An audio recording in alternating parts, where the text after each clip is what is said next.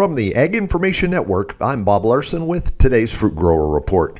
As the new year kicks off, Pear Bureau Northwest is in full promotions mode for the 2023 crop. The Pear Bureau's communications director, Jim Morris, says their focus in recent years has been on in store online, and social media promotions. On the social standpoint, we are updating our campaign from last year to provide just a little bit more education. We did have a lot of success with our campaign that was focused around Meet the Pear, where we could introduce each variety with its own personality. But we're infusing that this year with a little bit more education, talking about ripening, talking about ideal uses for each pear, and beyond that, Morris says we'll go digital. We're also really putting a lot of emphasis on some digital campaigns with our retailers. We have, over the last few years, made a shift to more digital programs like shoppable recipes, sponsored search.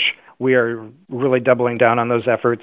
Because, Morris says, more and more people are comfortable buying from the convenience of home. Online shopping has really increased people were already shopping online before pandemic, but pandemic meant the brick fell on the accelerator, and we're still we're still seeing a lot of pickup with that, and consumers are becoming more confident. Tune in tomorrow for more on this new way of promoting Northwest pears with a technical flair. And this has been today's Fruit Grower Report. I'm Bob Larson from the Ag Information Network.